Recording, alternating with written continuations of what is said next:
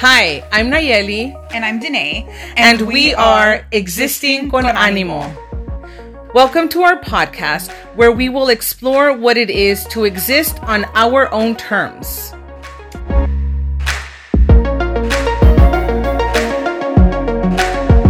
What do we mean by existing? I like this idea of like disrupting these norms that we're told like exist this way and and we're kind of like no i'm gonna challenge that right. we just want to bring awareness to mm-hmm. maybe like alternative yeah. paths mm-hmm. we have the power to exist on our own terms mm-hmm. right and like and like exploring what that can look like and and what type of support systems we need and how to give that to ourselves.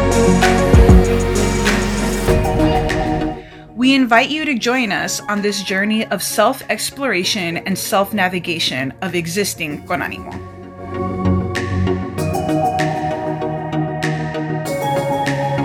Con animo just means giving it all you have at any particular moment.